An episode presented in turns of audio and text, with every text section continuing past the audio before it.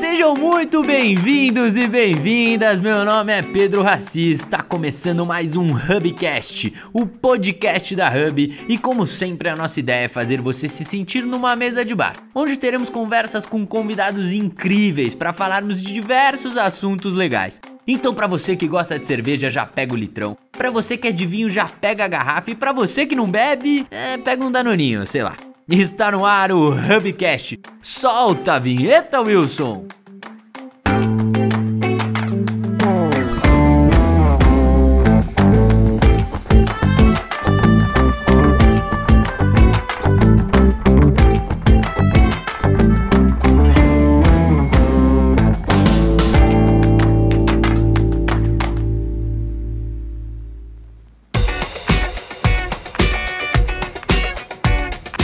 E no programa de hoje temos um convidado que é mais fácil perguntar o que ele nunca fez do que o que ele já fez. A gente fala com ele que é empresário, ele é modelo, ele é gerador de conteúdo, ele é apresentador multifacetado, ele é Forbes Under 30, Man of the Year da G Hill, cantor e um grande amigo nosso que divide o escritório aqui com a gente, Léo Picon. Fala, Léo.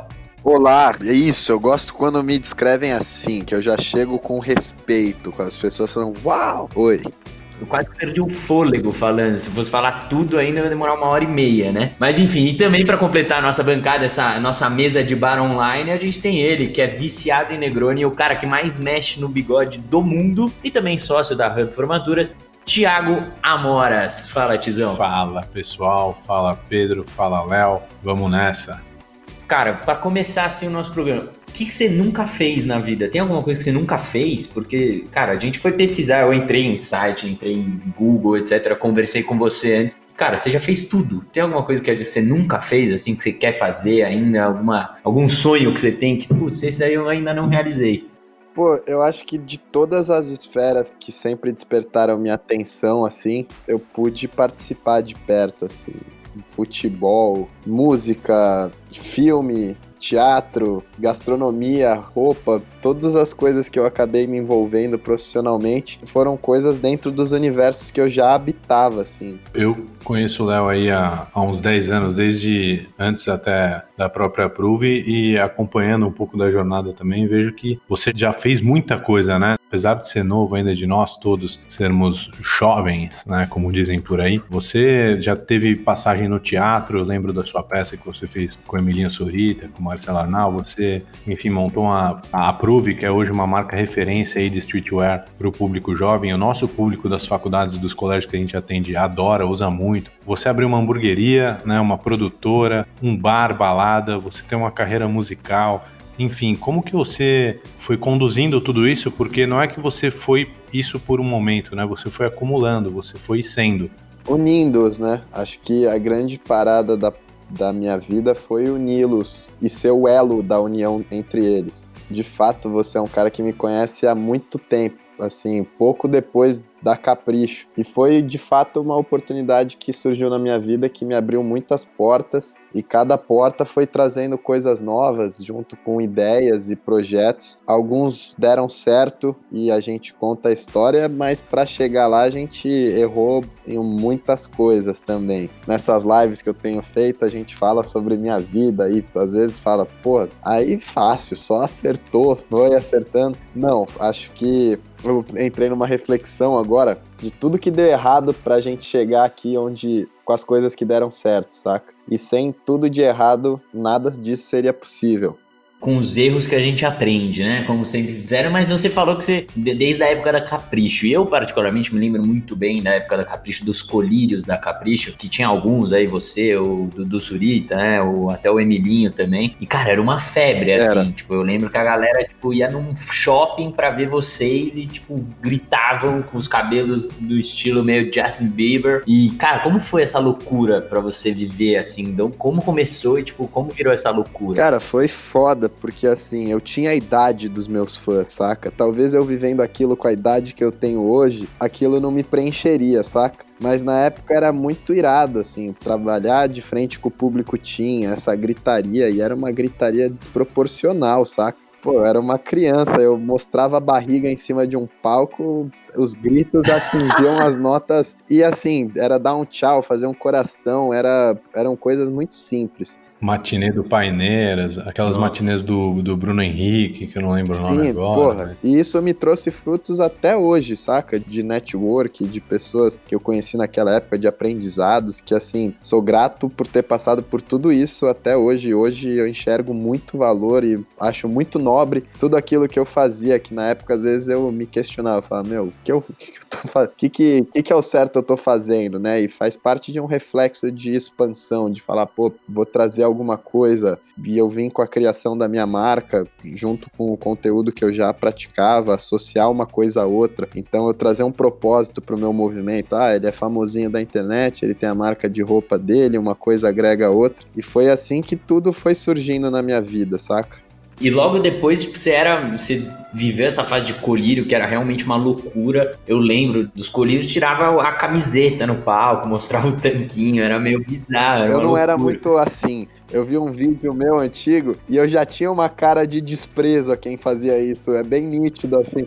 Eu vendo os caras mais velhos que eu, tipo, tirando a camisa para as meninas gritarem e eu olhando assim, aí eu dando um tchauzinho, assim, mais Pô, que bom, né, que você já tinha essa, essa cabeça. Nessa época, assim, teve alguma, sei lá, uma fã que atacou você em algum momento, que, tipo, algum Pô, fã tem, que... Tem, tem vários vídeos na internet, assim, que se você procurar arroba picon com dois N's, que era o user do meu Twitter, que era onde o bicho pegava nessa época, você acha vários no YouTube, assim, e você vai entender o público que eu cativava. Era um público muito insano e e mil por hora. Então eu já passei por tudo que você pode imaginar e melhor disso tudo é que tem material na internet para provar. e para dar risada, né? Depois, depois de muito tempo, dar risada.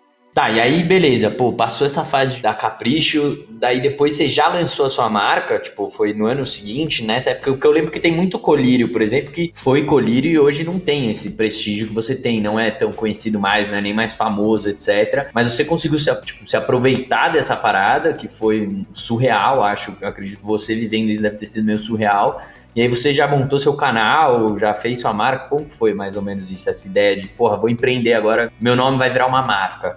Pô, eu sempre tive consciência, assim, da construção de uma imagem, saca? Quando eu saí na Capricho, minha cabeça fez assim, caralho, o mundo me notou, né? Eu pensava já, cara, questão de tempo até eu chegar na Rede Globo. Eu pensava assim, eu já vinha construindo uma marca, construir um público, meu público era muito style, tipo assim, era um, uma conexão muito forte, eu tinha caixa postal, eu recebia coisas, eu tinha grupos de fãs e, tipo, de fato eram coisas que para mim, naquela época, eram muito legais. E com o tempo eu fui amadurecendo, né? Então, talvez com 15, 16 anos, quando eu abri a Prove, também o período que eu perdi a virgindade. Então você já começa a pensar em outras coisas além de tipo, pô, nutrir esse carinho de fã, team, e elas também começam a buscar outras coisas, porque elas crescem com 15, 16 anos, você pô, eu queria trocar ideia com os meus seguidores. Então, tipo, foi tudo amadurecendo com o passar dos anos. Aí veio a Prove, a Prove fez eu me posicionar, ter mais atenção perante ao meu posicionamento com o meu público, como eu ainda tinha muita associação ao movimento de jovem, e eu era jovem, 15, 16 anos, eu não fiz parte de nenhuma peça publicitária da Prove assim, até eu ter cara de a cara que a Prove imprimiria, saca? Sempre pensei assim na marca, sempre quis criar uma imagem de tudo que eu faço de uma maneira que me agradasse. Então, a Prove para mim, tipo, começou como a ideia de fazer as roupas que eu gosto de usar. É, cara, isso é algo realmente muito legal que a gente também usa aqui na agência, né? A gente sempre fala e faz um exercício de tentar fazer as formaturas que a gente queria ter. Quantas vezes a gente já não, já não fez literalmente uma dinâmica aqui e falou assim: a sua formatura, Raci, como ela seria, a minha, enfim, tentar sempre tratar a formatura dos outros como a formatura nossa própria, né? E uma parada que eu tenho em mente, que eu desenvolvi, esse seu pensamento de empresa, eu também desenvolvi com a Prove. E ao mesmo tempo que eu era, tipo, eu pensava, quem que eu quero para divulgar minha marca? E eu aplicava esse papel quando eu pensava, pô, eu gostava muito da Red Bull, gosto muito da Red Bull, fui embaixador deles. Então, tipo, como é que a Red Bull poderia se encaixar em mim? Como é que eu posso me apresentar para Red Bull? Como é que eu posso me apresentar para Puma? Que foram marcas que eu fui embaixador num momento de ruptura no mercado de influencers que começou a ter esse nome. Eu fui o primeiro embaixador não atleta da Red Bull e foi tipo olhando, se eu fosse a Red Bull, a marca que eu me identifico. Quais valores que um influenciador teria que ter para a gente achar ele digno de trazer ele para a gente? Então, pô, um cara que pratica esporte, um cara que fala de negócios, um cara que viaja, um cara que está sempre ligado, que está na moda. E eu fui construindo essa identidade e é muito importante para todos os negócios que é você você se colocar como cliente trazer essa satisfação pessoal para você. Ao mesmo tempo, você acredita na sua curadoria como cliente, se você está satisfeito com o seu serviço, mais pessoas estarão. Ao mesmo tempo que você se completa pessoalmente, assim, num aspecto de, pô, eu sou dono da Prove, eu gosto da, da roupa que eu faço se eu não gostasse, esse negócio ia ter outro peso na minha vida. Tipo, eu tô vestido de approve da cabeça aos pés. E não por nada, só porque eu me sinto bem assim.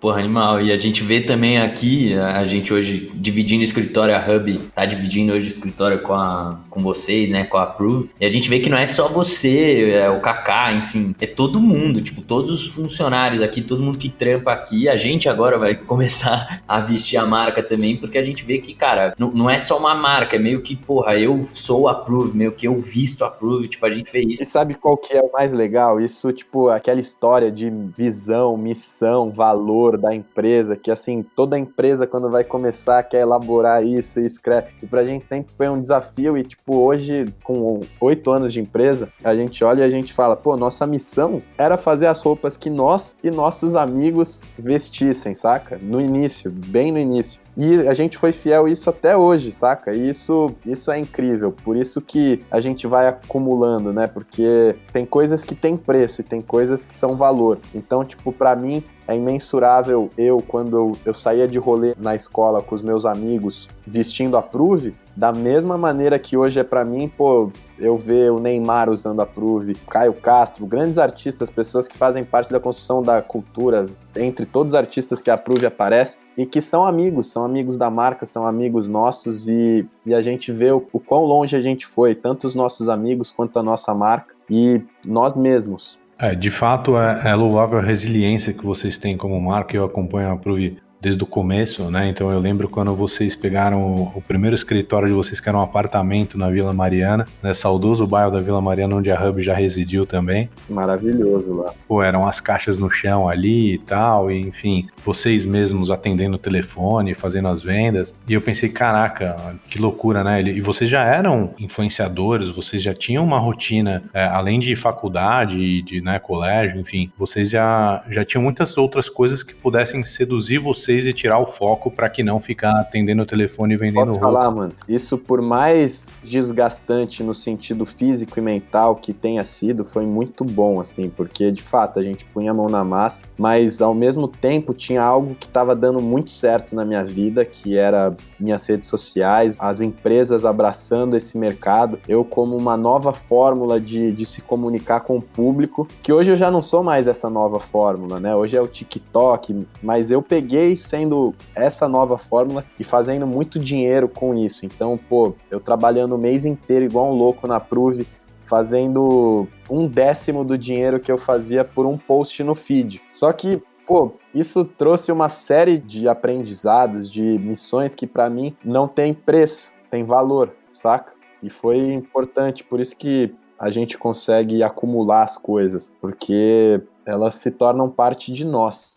É, isso que eu ia falar, em determinado momento foi isso que talvez criou e conectou tanto realmente o criador com a criatura, digamos assim, né? E de todas as suas obras, tudo que você já fez, eu creio que a Prove de fato, com certeza, uma das mais relevantes aí, e, e até estendendo um pouco nesse assunto. Aliás, quem não sabe, a gente fez o primeiro desfile da Prove na antiga Heaven, até lá então já chamava Ballroom, lembra? Para você saber onde se localiza a Heaven, hoje é o escritório onde eu faço a reunião de DRE do Galeria.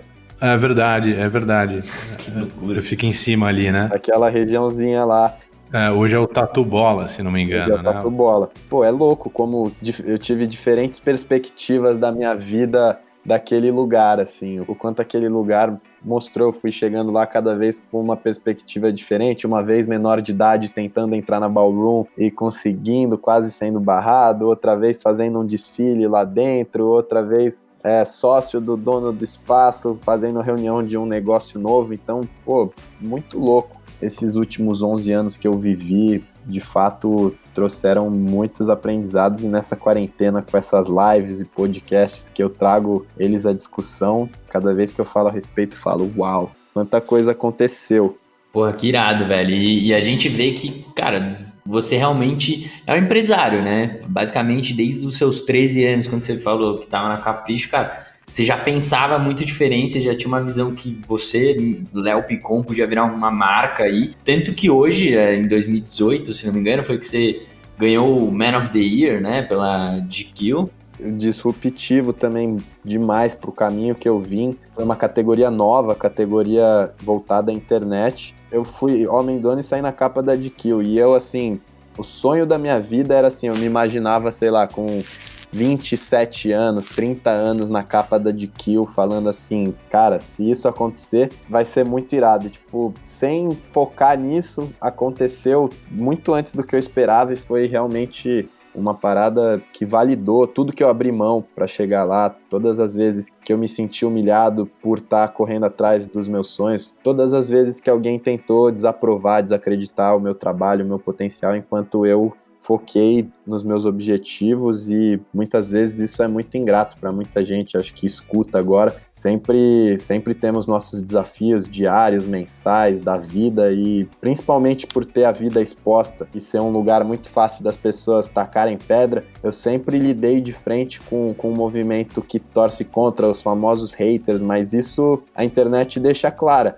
Só que na vida de cada um, essas pessoas também existem. E a gente lida de, de frente com elas. E acaba que todas as esferas que eu entrei tiveram essa resistência e tem até hoje. Então é outra coisa que eu acumulo, né? E aí eu sempre reforço, eu faço um curso presencial chamado Mind Tools, onde eu trago, cara, muitas ferramentas que a minha mente usa nas minhas situações. Então, pô, como é que eu lido com isso? Como é que eu que eu lidei com o fato de começar uma empresa sem conhecer nada do meio que ela atuava. Então, várias ferramentas que eu encontrei ao meio desse processo e que as pessoas podem usar, basta ativar essa visão que eu tento dar como dicas que eu gostaria de ter recebido e eu acabei aprendendo na, na vivência. Pô, é um, é um fenômeno, né, tio? É, pô, sensacional, cara. Irado sua história, parabéns de novo pela sua história. Mas agora a gente quer saber um pouco dos bastidores, assim, vai. Pô, tem umas partes que devem ser bizarras, assim, nos eventos que você vai, um, um uns caras que você conhece, que você falou, porra, esse cara é meu ídolo e hoje eu sou brother dele, enfim. Tem alguma história, algum, algum, alguma pessoa que você falou, cara, esse cara eu amava e hoje eu sou brother dele por conta de, de tudo que eu porra, vivi, pela, pelo que eu conquistei. Um cara, um cara que é muito especial, assim, pra minha vida é o Neymar. Eu sempre fui fã dele. Ele usou as roupas da Prove e usa até hoje. Pô, quando eu pude conhecê-lo, eu tava em Barcelona meu pai com a minha irmã, a gente foi fazer uma viagem para conhecer da onde veio a família do meu pai, assim, lá no norte da Espanha. E a gente pegou carro, andou pela Espanha e quando a gente passou por Barcelona, eu pedi muito para Tatá, minha sócia, para eu ir assistir o treino do Barcelona. Assim, em 2015, eu tinha 18 anos. Aí eu, ela arrumou, eu fiquei feliz da vida, só que, meu, só de assistir o treino, eu peguei os caras na saída saindo, tirei foto com o Messi, com o Iniesta, com o Xavi. Assim, foda, assim, experiência do caralho, para mim, principalmente gostar de futebol. E, pô, ele foi super sangue bom comigo, com a minha família. Depois ele acabou me chamando pra ir na casa dele jogar pôquer. Nesse dia ele já abriu a casa dele com o boné da Prove. Eu falei, caralho, não acredito. E desse dia em diante a gente, pô, ficou super amigos, conectados para sempre. Ele me trouxe muitos amigos incríveis que fazem maior diferença na minha vida. Isso foi um pouco do que o meu trabalho me trouxe, assim. Eu viajei o mundo, já trabalhei nos Estados Unidos, na China, é, na França, em Milão, aqui no Brasil, já viajei o Nordeste inteiro, São Paulo, Rio, e são várias situações muito doidas. Uma que eu tenho muito especial, tem um evento da NBA que pega ex-jogadores da NBA, chama Big Tree. Um dos sócios do Big Tree é o Roger Mason, e ele é meu amigo, é um ex-jogador de basquete, e um dos fundadores é o Ice Cube. Você ter a noção da parada. E o negócio hoje faz tudo nos Estados Unidos, só que por coisas, situações da minha vida, eu sou muito amigo do Roger Mason, do Sony, trabalhavam no, na execução desse projeto, e eu fui fazer um trabalho para Puma em LA, em Las Vegas, e eu pedi para cair em LA para ir nesse evento deles, que bateu as datas. Aí, pô, ganhei o card All Access no negócio, assisti os jogos com o pé na quadra. E quando eu vejo, assim, do outro lado da quadra, chega assim, Chris Brown, Snoop Dogg, o Ice Cube, o show surpresa do, do Snoop Dogg, do nada, assim, uma série de acontecimentos. E eu com uma credencial que eu podia entrar até no vestiário dos atletas. É o sonho, você, pô, você, tá, você acordou, você tava num sonho, basicamente. Isso que eu não sou tão fã assim de basquete. O basquete não tem esse peso tão grande na minha vida, mas assim, o peso das pessoas que eu cruzei esses dias foi incrível. E o ápice desse dia foi quando eu entrei no camarim e f... com o Chris Brown, que tinha um camarim reservado. Aí me apresentaram para ele, falaram: oh, esse aqui é o Léo, ele é o cara no Brasil. Eu... E aí tal. Aí tem uma foto para mim com o Mr. Catra. Foi no camarim do Catra, a gente tava trocando mó ideia, porque eu levava as coisas da Prove para ele. E ele, pô, acendeu um charutão, me passou assim, eu falei, mano, eu não sei o que isso pode acontecer, mas eu preciso ter na minha biografia que com 17 anos eu fumei um charuto com Catra. Aí, e assim, eu falo, eu falo assim, parece que é um encontro, mas essas pessoas de fato me transmitiram muitos aprendizados, assim, é, pessoas como Chris Brown, que eu passei pouco mais de uma hora no mesmo ambiente que ele, mas como pessoas também que são presentes na minha vida pra caralho, tipo Daniel Alves, é um cara que eu sempre admirei, a gente já já saiu para almoçar, passamos a virada do ano junto. Comecei esse ano recebendo uma mensagem dele, conversando com ele e com o seu Jorge no mesmo ambiente, trocando mó ideia. E isso são coisas que de fato não tem aquele story. Fala galera, estamos aqui conversando sobre o que a gente acha do, do futuro da humanidade, por onde que a gente tem que caminhar com você e seu Jorge. Não rola esse conteúdo, mas o que fica marcado para mim na cabeça, assim, o quanto isso é impactante, ter o contato com esses grandes ídolos que a vida me deu e, e olhar para eles como pessoas que podem me transmitir muito aprendizado é foda. Muito foda, eu vou falar que temos dois amigos em comum então, porque eu também tive a oportunidade de conhecer o Chris Brown, mas pela passagem dele no Brasil, ele fez um pocket show na Heaven na época. E eu trabalhava lá, eu, eu fazia à noite, etc. E aí ele chamou a galera também pro camarim, na época o Fê Pastore, que trabalha com você até hoje, tava uhum. também. E o Mr. Catra foi num, num aniversário da Anitta que eu fui com o Dan Valbuza e a gente foi tirar uma foto com ele na beira da piscina e a gente tava bebaço e o Dan caiu na piscina e quase segurou no Mr. Catra, quase levou ele junto. Ele ficou puto da vida, puto da vida. Porra, quase me tirou aquela voz dele, quase derrubou é, ele, enfim. Não, mas eu falo assim, com o Catra eu aprendi muito, assim, o cara... Não devo ter passado ao longo da minha vida mais de seis horas com ele, assim, mas os tempos que eu passei, a, a mensagem que ele me transmitia, e também não só observar nessas pessoas o que a gente acha legal. Também a, a, gente olha e vê coisas que a gente não acha legal e traz pra gente. Por exemplo, o dia que eu conheci o Chris Brown, cara, a partir de um momento eu comecei a sentir ele muito alucinado naquele drink roxo que ele tava tomando.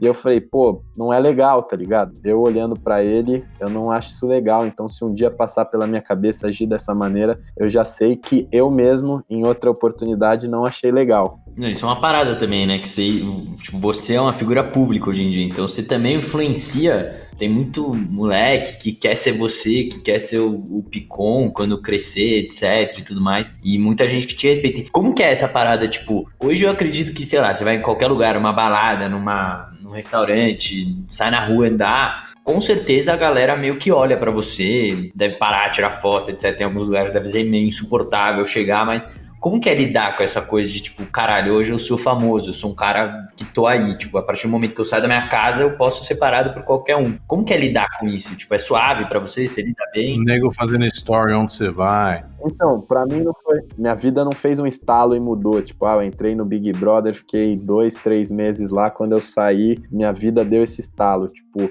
desde pequeno, quando eu ia em matinê, eu já parava tudo onde eu passava. E eu saía e tinha uma vida normal. Então, eu cresci nesse ambiente de exposição e, claro, cada vez mais foi ficando mais responsável de, tipo, pô, eu cresci numa geração que todo mundo tem um celular que tira foto. Então, imagina que qualquer absurdo que eu fiz na minha vida, com certeza alguém tirou foto ou poderia fazer. Então, eu cresci muito ligado nessa consciência. Eu não vou fazer jamais o que eu não gostaria que as pessoas vissem eu fazendo. Ou eu tenho a transparência de assumir minhas paradas, ou eu não faço, porque, tipo, uma coisa que eu nunca ia encarar bem era, tipo, vazar um negócio que eu falava que eu nunca faria. Por exemplo, tem muita gente que prega um estilo de vida muito saudável e toma anabolizante e esconde isso do público. Quando isso vem à tona, fudeu. Mas se o cara faz e toma e fala, ó, tem um acompanhamento, tipo, não tem. Isso é um exemplo bem raso, mas é para tudo, tipo, não, sim, claro. E, e, aí você citou aí, agora mudando um pouco de assunto, você citou um, o, o, Big Brother Brasil. Aí a gente quer saber duas coisas. Primeiro, como foi participar de um reality? A gente sabe que você participou aí do, do de férias com ex, né, na MTV. Se quiser falar um pouquinho como que é essa parada, tipo, eu, é, basicamente, chegou alguma ex sua? Eu não, não cheguei a ver, mas como que foi, como que é viver num reality show. E também a gente viu que você foi assunto no BBB, né? Durante o BBB ali teve uma galerinha que citou seu nome. Aí se quiser falar um pouquinho por que você conhece elas, etc. o de férias foi um projeto incrível de ter feito com a MTV. Eu fui muito resistente quando a ideia chegou, mas eu, eu queria muito criar esse lance com a MTV, saca? Eu cresci, muitas das pessoas que eu admirei e admiro passaram pela MTV. Então, quando eu vi, tipo, eu apresentando Meow Time, os caras colando no meu camarim, no Meow Time, falando, ô, oh, nós somos da floresta, a gente quer muito que você vá. E eu falando assim, pô, eu fiquei sabendo, mas, tipo assim, com o que vocês estão me falando, que vocês têm e o que tem que entregar, tipo, pra mim não vale a pena, saca? Tipo, cada dia que eu fico fora do mundo, eu deixo de ganhar muita coisa, tá ligado? Minha vida tá acontecendo aqui fora, eu tra tenho trabalho toda semana, eu tenho empresa para cuidar, então, tipo assim, eu não consigo ficar 20 20 dias no negócio, a não ser que você me dê um, um valor muito maior do que você está oferecendo. E eu fui flexibilizando minha cabeça, assim, pô, vamos diminuir os dias, tal, tal, tal, nananana. E aí, quando eu vi, eu me vi entrando num reality que eu achei que eu nunca entraria, mas eu sabia que eu ia ficar menos tempo, foi o acordo que a gente teve, e já com a intenção clara, demonstrada de assim, ó, mas que isso seja um start para a gente fazer outras coisas. Eu quero ser apresentador de vocês, apresentar programas e tudo mais. Então, tipo, porra, eu fiz desse convite um passo muito foda na minha carreira, assim, porque tá com a MTV foi uma, uma coisa que me ensinou muito, me trouxe muito amadurecimento, aprender a trabalhar e conhecer pessoas também, foi muito importante. E também é um marco, né, tipo, da nossa geração, assim.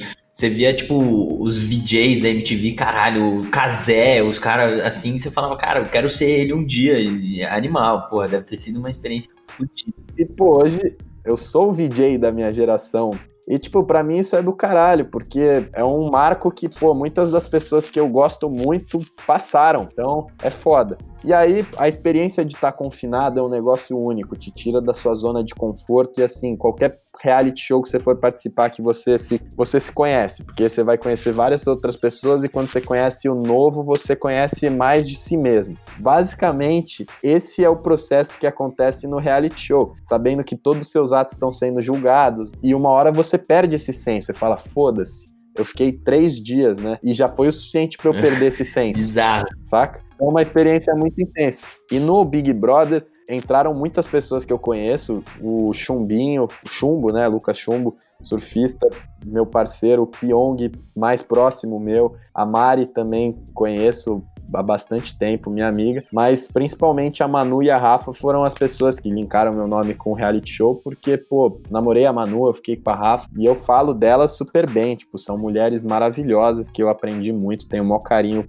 por elas. De fato, a gente teve um envolvimento que me apresentou mulheres incríveis e que eu vou sempre, sempre falar bem, sempre apoiá-las onde quer que elas estejam e fiquei muito feliz de assisti-las lá é, demais. Ambas, ambas são as queridas mesmo. A Rafa, a gente produziu o aniversário de 25 anos dela com a Gabi Lutai. Foi bem legal, uhum. você teve lá também. Manu foi conosco para Comandatuba. Acho que, salvo engano, no mesmo ano que você foi, ou, ou um ano depois. Comandatuba eu conheci o Ziba também com você. É verdade, é verdade. Foi 2016 ou 2017. Foi muito bom com o Lorenzo E, pô, é outra etapa da minha carreira, né? Tipo, eu desfilando lá pra, pra Calvin Klein. Não foi exatamente isso. Desfilando pra Calvin Klein. E, pô, uma fase de amadurecimento de passarela, né? Porque eu já frequentava São Paulo Fashion Week, mas eu vim fazer um desfile para eles em 2018, dois anos depois. Então tudo leva tempo, saca? Pô, então a gente está altamente linkado com os desfiles do Léo, porque a gente fez o primeiro desfile da Prove na Ballroom em 2014, talvez. Saiu até uma matéria na Folha que eu tenho até hoje no, no quarto. e que foi quando eu tava falando sobre o mercado universitário, etc. E esse desfile da Calvin Klein, que, aliás, o Raci foi seu companheiro de passarela, não É, sei se você aí. sabe disso. O Raci, ele, ele envelheceu, ele ficou com cara de muito velho. Ele, ele perdeu a cara jovem. Você vê, né? Difícil olhar pra ele e lembrar aquele jovem. Aquele jovem modelo Calvin Klein, porra, sei lá, não- quase tropeçou na passarela e caiu, mas foi incrível. Tá aí algo que vocês têm em comum, então É, ambos foram desfiles, foram, né, Daqui a pouco eu tô eu e o Chris Brown em algum lugar, a É. só falta isso. Mas, Léo, é, além do Chris Brown, tem algum rolê assim? Qual, tipo, sabe aqueles paradas de rolê aleatório do Ronaldinho Gaúcho e tal, que fala? Tem algum rolê que você olhou pro lado e falou, cara, não, não é possível. Ah, muitos, muitos. Eu sou o cara dos rolês aleatórios. Aquele Você é o aniversário do Neymar em Paris, que eu imagino que deva ter ido né, a Europa inteira e, e nomes muito fortes, enfim. Ah, cara, tipo, esse aniversário eu posso contar um rolê aleatório. Eu chegando no Cavani falando espanhol, pra ele ficar de boa com o Neymar, quando eles estavam brigando, lembra? Cala a boca. Tienes que ser como nosotros, ficar tranquilos com Ney. E eu, Você foi o pivô da, da junção dos dois de novo, então, né? A gente acabou de descobrir que a real história é que eles estavam tretadaços e você juntou ele de novo e o Paris Saint-Germain foi campeão. Talvez tenha tido um peso. Mas assim, eu, eu já peguei balada, quer saber um rolê aleatório? O Van der Sar, Cara, goleiro do Manchester United, lembra dele? E o Roberto Carlos, no mesmo camarote, assim, juntos, chegamos juntos, com a mesma galera. Isso em Cardiff, na final da Champions League com o Juventus e Real Madrid. Eu fui no estádio, fui fazer um trampo lá, foi irado. E tenho vários rolês aleatórios. Eu com o Lewis Hamilton na China, na balada. Tem umas histórias que são, são iradas e, assim, é exatamente o que eu fiz a vida inteira, só mudaram alguns personagens. Alguns personagens têm uns nomes que você conta a história, tipo, ah, esses dias eu estava pegando a balada com o Lewis Hamilton. porra, animal, velho. Que loucura. E você foi ver o, o GP de Mônaco também, não foi? Com... Pô, essa viagem foi incrível. Eu ia pra Paris ficar com, com os meus amigos de lá, o Neymar, o Gil, o Jota, e aí fechei um trabalho de última hora que eu tive que adiar a viagem uma semana. Aí eu cheguei lá, tive dois dias com os caras e eles voltaram pro Brasil, porque o Ney tinha sido suspenso, que ele deu soco no torcedor, e o tempo que eles iam ficar até o fim da temporada foi reduzido. Já tinha sido campeão de tudo, já tinha recebido os troféus, tava só cumprindo a tabela. Aí quando ele tava suspenso, ele foi embora. Quando eu me vi, eu tava acordando de ressaca em Paris sem ninguém, todo mundo tinha ido pro Brasil. Até o Gui Araújo tava lá e ele foi pro Brasil também porque tava na data dele. Eu me senti uma Macaulay Culkin, assim, tipo, Esqueci de mim. e não era uma cidade que eu conhecia muito, que eu tenho muitos amigos. Era uma cidade que todo mundo que eu conhecia tinha ido. Aí, cara, eu peguei, acordei, eu fui pra uma loja, eu saí de um provador, eu dei de cara, eu não acreditei, com o Vanderlei Nunes, que é cabeleireiro, me Sim. conhece desde criança, No estúdio W, a gente tem parceria. do Estúdio W. Aí, pô, troquei uma ideia com ele, a gente foi jantar e ele tava indo pra Cannes receber um prêmio. fui pro bar com ele, mano. Ele ia na manhã seguinte, fui pro bar, encontrei uma amiga dele, a Gogoia, figurinista da Globo, tava indo ganhar um prêmio lá também. Ela que me convenceu, tipo, ele me chamando, eu falei, não vou, você é louco, mano. Eu vou ver aqui, vou emitir minha passagem de volta pro Brasil. Que sempre que eu viajo, eu viajo sem passagem de volta. Quando eu tô indo por livre, e espontânea vontade. E aí eu falei, não, vou pra Cannes receber o prêmio. Chegamos lá, vi que ia ter o grande prêmio. Aí a gente pega um Uber até Mônaco. De Cannes até Mônaco, pegamos um Uber, uma horinha, estrada e tal. E eu, na minha idiotice de, pô, mandei mensagem pros caras do Lewis Hamilton, da Red Bull, pra todo mundo, tipo, no dia do evento. Tipo, ah, arruma um acesso aí pra Fórmula 1. É, tranquilo, pô. Deve ter sobrando. É, tipo, como se fosse algo que soubesse. Tipo, descobri que era impossível, tá ligado? Só que o Vanderlei tinha um contato de um cara que o João Apolinaro tava assistindo no mesmo lugar que eu. eu era uma casa de frente pro Gran Prêmio, tipo um apartamento. Aí a gente entrou lá, mano, assistiu o bagulho, comendo caviar, tudo. E a vida foi seguindo, saca? Em Cannes, doidão, no cassino. Tipo, uma viagem que, que assim, tinha tudo pra dar errado. Nossa, mas E Eu você quero se jogou sozinhão, foi com o Vanderlei, foi pra cá, vamos ali, foi se juntando com a galera, trocando de grupo. É, e, a- e acho que minha parada da vida sempre foi a resiliência, assim, de, pô, pegar o cenário que a gente tem na mão e fazer o melhor. porque cenário é a única coisa que a gente tem menos influência, né? A gente tem muito mais influência em nós mesmos do que no cenário. Então, quando a gente não pode mudar esse cenário, a gente muda a gente. E, pô. Sim.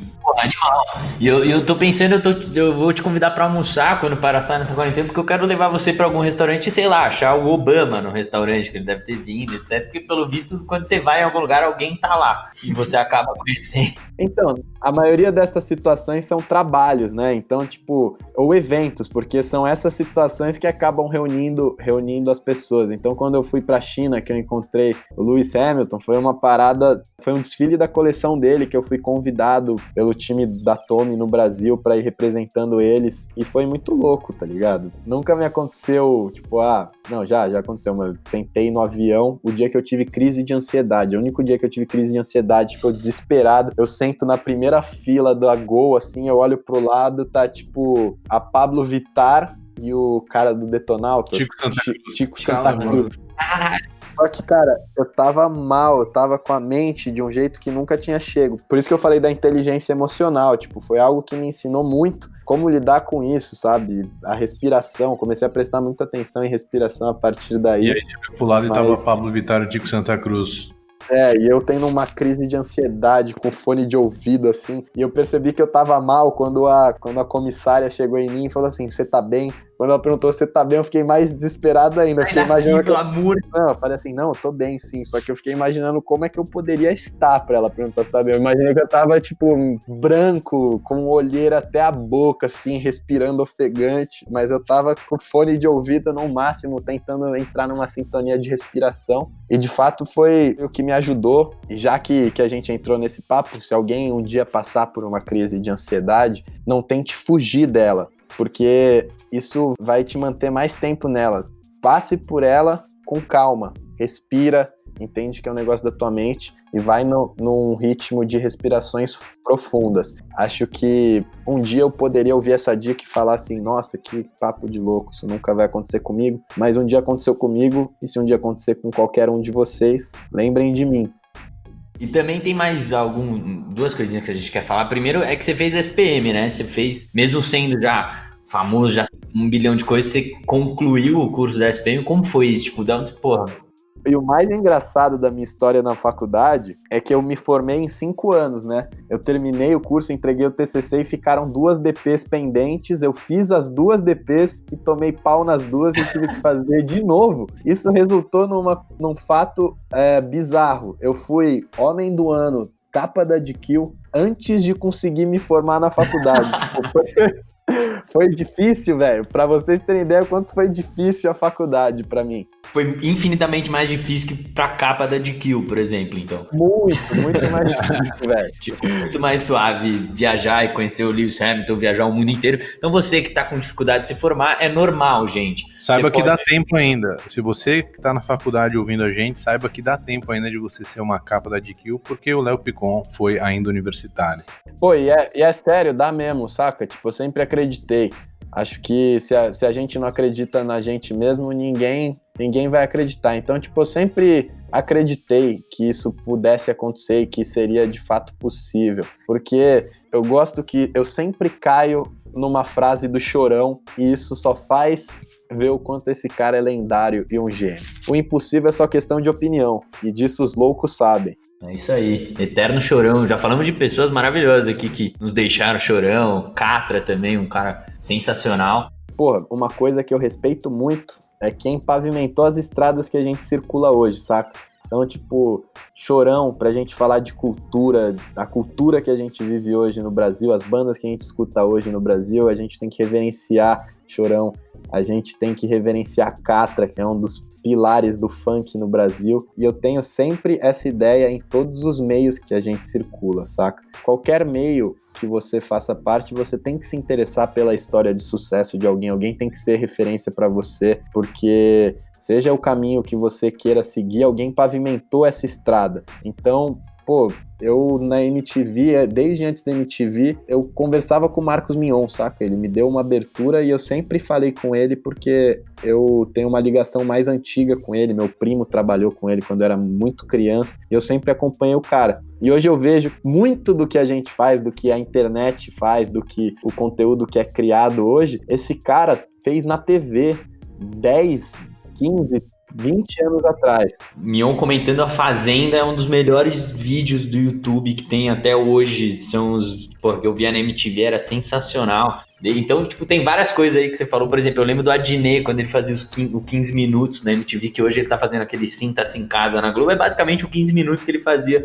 na MTV, cara. É, é muito, muito irado, assim. Muito... Ah, e muito legal você citar também, né? Inspirações por o Chorão é, sem dúvida nenhuma. Charlie Brown Jr. é minha banda favorita de longe. Não passo um dia sem escutar aquele Most, Most Listened do Spotify. Eu tenho um CD dele no meu carro e digo mais, que cruzam nossas histórias. Eu fui numa festa de formatura no Rio. Eu tinha o convite para ir, eu e o Kaká e o Pascoal. E era com show do Charlie Brown. Caralho, e, pô, os caras diferenciados demais. Levaram o Bob Burnquist pra dar um salve lá no show. E, e é outra figura lendária que, pô, eu conheço, a gente se vê, a gente troca ideia. E é muito, assim, uma das coisas mais legais que minha carreira me trouxe foi a abertura dessas pessoas. Algumas delas por se identificarem com o meu trabalho e outras pela simples abertura que a pessoa me deu pelo momento, por como as como nós fomos apresentados e tipo isso tem muito impacto na minha vida. Não para eu contar essas histórias tipo aqui, até porque muitas das histórias que eu contei aqui eu nunca tinha contado, mas pelos aprendizados que essas pessoas puderam me transmitir.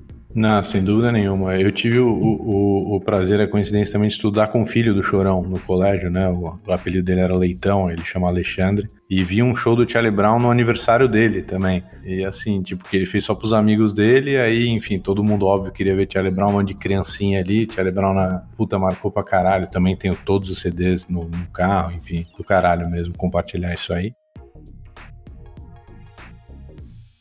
E também falando agora de música, né? O último grande assunto que a gente tem que falar também é que agora você virou cantor. É isso mesmo? Como que é? Como que tá essa parada? Onde surgiu isso? E, porra, conta aí pra gente quais músicas você já lançou, etc. Como que tá? Pô, a minha entrada na música começou a ficar clara para mim quando eu abri o Galeria e o Galeria começou a me atrair para muito perto da música, de artistas que eu gosto. Um deles, o Marcelo do Strike, que, que tava no Galeria para assistir um show do Ari, Ari da Cone Crew. Showzaço, cara, sangue bom a gente trocou ideia e ele me convidou para ir no estúdio. Eu cheguei no estúdio, fiz um freestyle, que é algo que eu sempre fiz. Se me der batida ou se não der batida e falar rima sobre tal tema, eu sempre tive essa brincadeira com os meus amigos. E quando eu entrei no estúdio, eu quis fazer um. Eu perguntei pro Marcelo se ele fazia. Eu falei, então vamos fazer o contra você. E a gente começou a se atacar. Isso virou até um vídeo no YouTube. E, pô, a gente tirou uma onda e ele falou, pô, da hora, gerei esse conteúdo. Porque tava encaixado na minha vida, nas coisas que eu fazia, gerei esse conteúdo, um vídeo pro meu YouTube. Eu já tinha gravado freestyle com o Gabriel Pensador. E eu levava isso, tipo, quem rima, eu vou me dispor a rimar e fazer um conteúdo. E aí acabou que ele me convidou para fazer um som a gente escreveu a letra, a gente a princípio ia lançar juntos, depois eles estavam lançando um álbum, um álbum novo do Strike, e aí, por questão de foco, trabalho no álbum, eu lancei a música sozinha. E foi um desafio imenso gravar a música, porque eu era zero musical, não tinha. tô desenvolvendo essa habilidade ainda de encarar a música, de abraçar a música, né? De falar, pô, música, vem cá, eu sei como fazer contigo. Eu fui aprendendo. E aí depois eu fui fazer um, um, trabalho de foto. O Dom Charles, a gente fez uma foto foda, era uma campanha da School. Cheguei no Dom Charles e falei: caralho, moleque, se a gente tivesse uma dupla, essa seria a capa do nosso álbum. Aí ele falou: pô, eu vi que você lançou uma música, eu tô fazendo música também, te mando. Aí a capa do álbum, do single, é exatamente essa foto.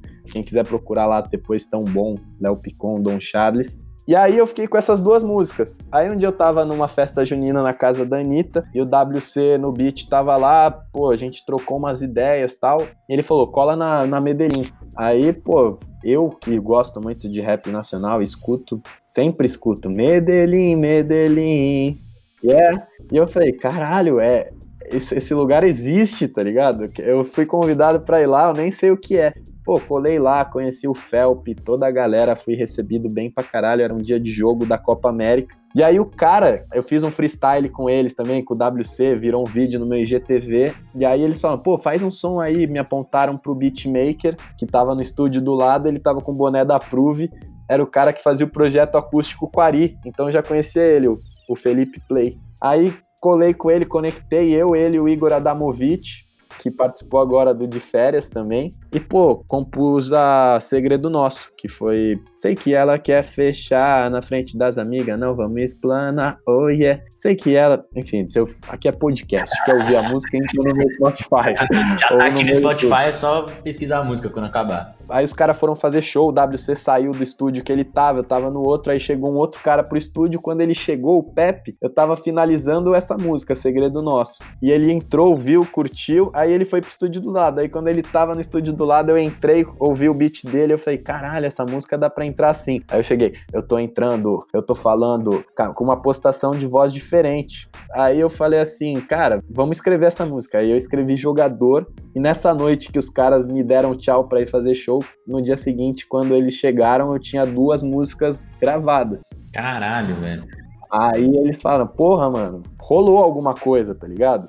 E aí eu fui voltando e aí eu fiz um projeto de cinco músicas lá com os caras. Simplesmente aconteceu. É, me sinto, sinto parte da família Medellín tenho o maior carinho, admiração, respeito por eles. Pô, a gente fez, não me foi cobrado nada durante todo esse tempo, sempre bem recebido lá com os meus amigos. A gente curtia, almoçava, ia pra festa. Eu fiquei muito tempo lá, várias idas pro Rio de Janeiro, eu passava lá e sempre era, ah, eu tenho um trampo no Rio, vou separar três horas para passar lá. Aí fazia uma música, começava outra. Quando eu fiz, quando eu terminei cinco músicas, eu fui lá para finalizar, eu fiz a última ligação antes de fechar o contrato de férias com ele. Eu falei, pô, esse, esse projeto vai ter que esperar.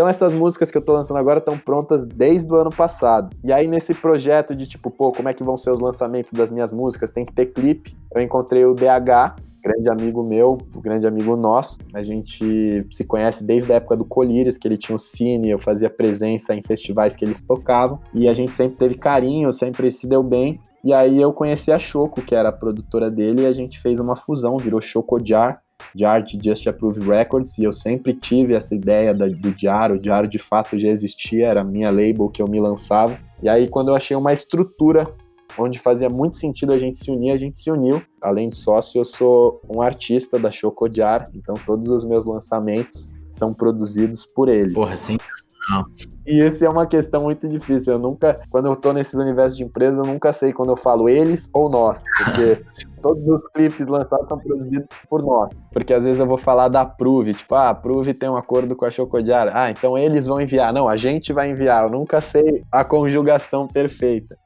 Porra, mas cara, eu acho que como você fez sucesso em tudo que você tentou aí, pelo menos nas grandes partes das coisas que você tentou na vida aí, com certeza essa parte musical aí, daqui a pouco a gente vai estar tá vendo ele em todos os lugares aí tocando. Léo ficou em todas as formaturas. É, ele, ele abrindo também show em Mônaco. Na, no GP de Mônaco. E, e olha, eu já fiz show em Paris, num evento do Neymar com o DJ Zulu. E de fato, hoje as pessoas podem estar tá vendo com mais força eu dando a cara na música, mas mais uma vez é um processo que veio de muito muito tempo assim. Com 18 anos eu já eu tocava em matinê e eu aprendi a tocar com o Gig Zeline e, pô, hoje eu vejo o cara fazendo show pra caralho, várias festas que eu tô fora de São Paulo, no Nordeste, mó irado, umas puta festa, e ele tocando. E eu olho e falo, pô, o cara tá estourado. Ele que me ensinou a tocar. Eu abri show do, do Steve Aoki pra 5 mil pessoas.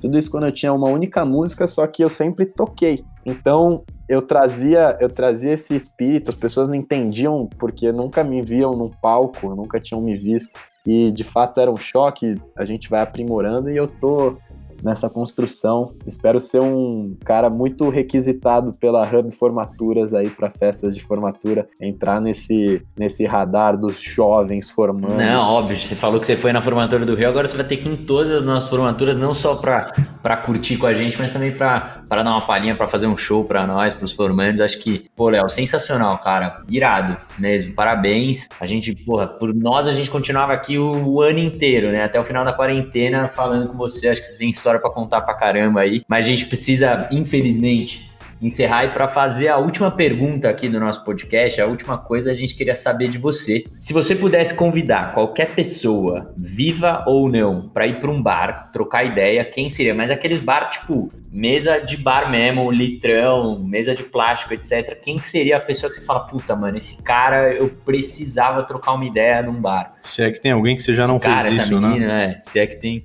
exato. Ah, cara, eu tenho umas pessoas que estão muito longe do meu alcance, que eu tenho uma admiração enorme, são os grandes gênios da tecnologia, tipo Bill Gates, o Elon Musk.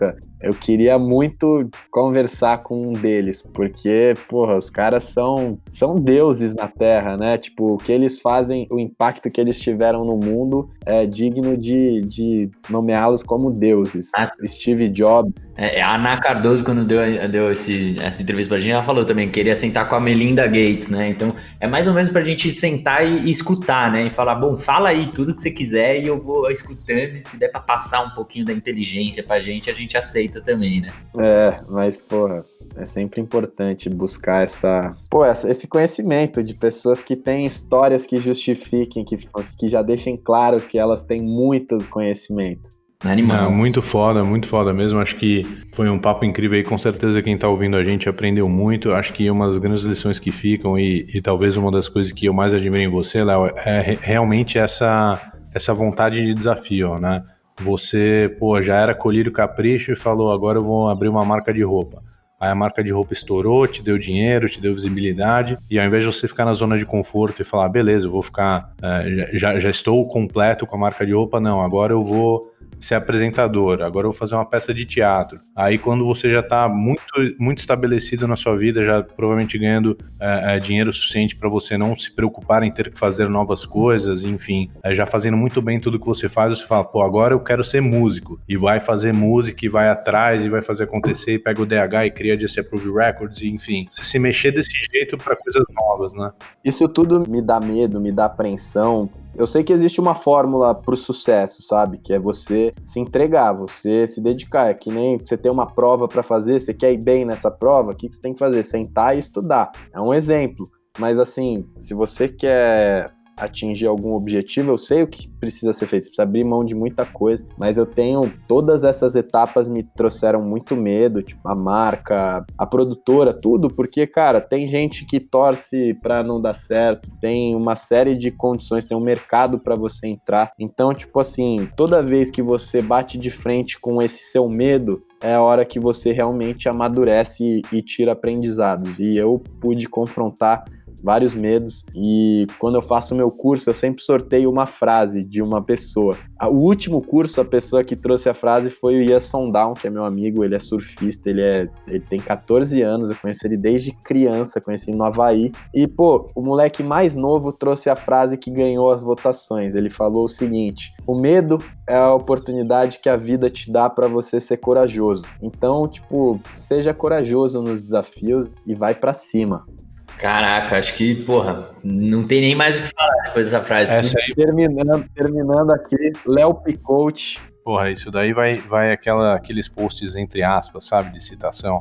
É, não, eu, eu aprendo muito. Eu fiz, eu, eu criei o Mind Tools para ensinar e aprender. Encontrar pessoas para contratar. Pô, irado, Léo. Pô, valeu, mano. Você curtiu o papo aí? Curtir. Foi legal, né? Pô, acho que a gente também só tem que te agradecer. Muito obrigado por tudo. Tizão, mais um juntos aí. Valeu. E quem quiser, gente, quem estiver escutando até o final aqui esse podcast, muito obrigado pela participação de vocês. Teremos novas, é, novos convidados, novidades aí ao longo dessa semana, das próximas semanas. Quem quiser seguir o Léo, se você ainda não segue o Léo, é @léopicon, né? Tem no Instagram, tem Twitter, tem YouTube, tem tudo que você pode imaginar de mídias sociais. O Ti também tem arroba Thiago o Amorim. E se vocês quiserem seguir a Hub também para saber dos novos negócios que a gente está fazendo, do podcast, das nossas festas, é arroba Hub Formaturas no Instagram e segue também a gente podcast no, no, no nosso Spotify tá bom? Então, muito obrigado, gente, e até a próxima. Um abraço, valeu!